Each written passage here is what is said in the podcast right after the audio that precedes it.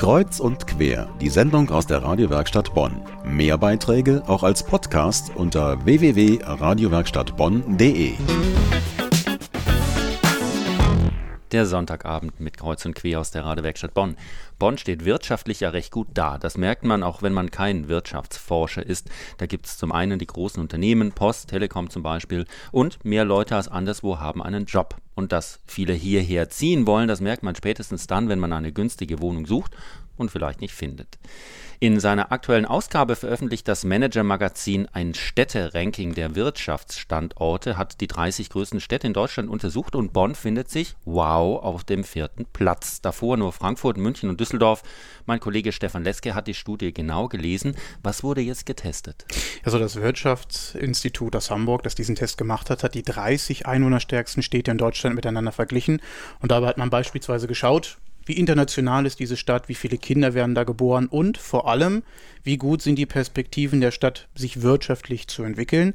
Bonn schneidet bei der wirtschaftlichen Entwicklung mit am besten ab.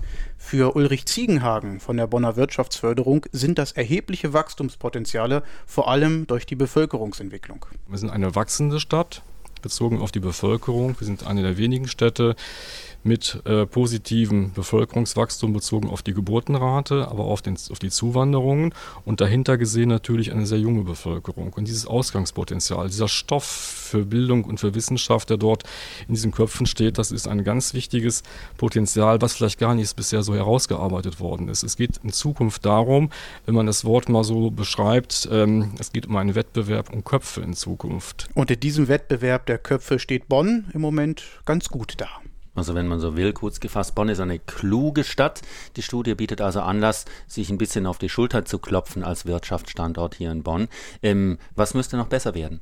Tja, vor allem das Image muss sich dringend ändern, sagt Ziegenhagen. Wenn man also Bürger fragt, die Bonn besuchen, Städtetouristen, Geschäftsreisende, dann stellt man fest, dass sich nach ein paar Tagen das Bild der Leute über Bonn sehr stark ändert. Das Image von Bonn nach außen ist immer noch ein antiquiertes Image und das heutige Bonn, das internationale und zukunftsfähige Bonn, ist noch gar nicht so in der Form präzise dargestellt. Und um dieses Image zu bessern, daran arbeitet die Stadt Bonn gerade.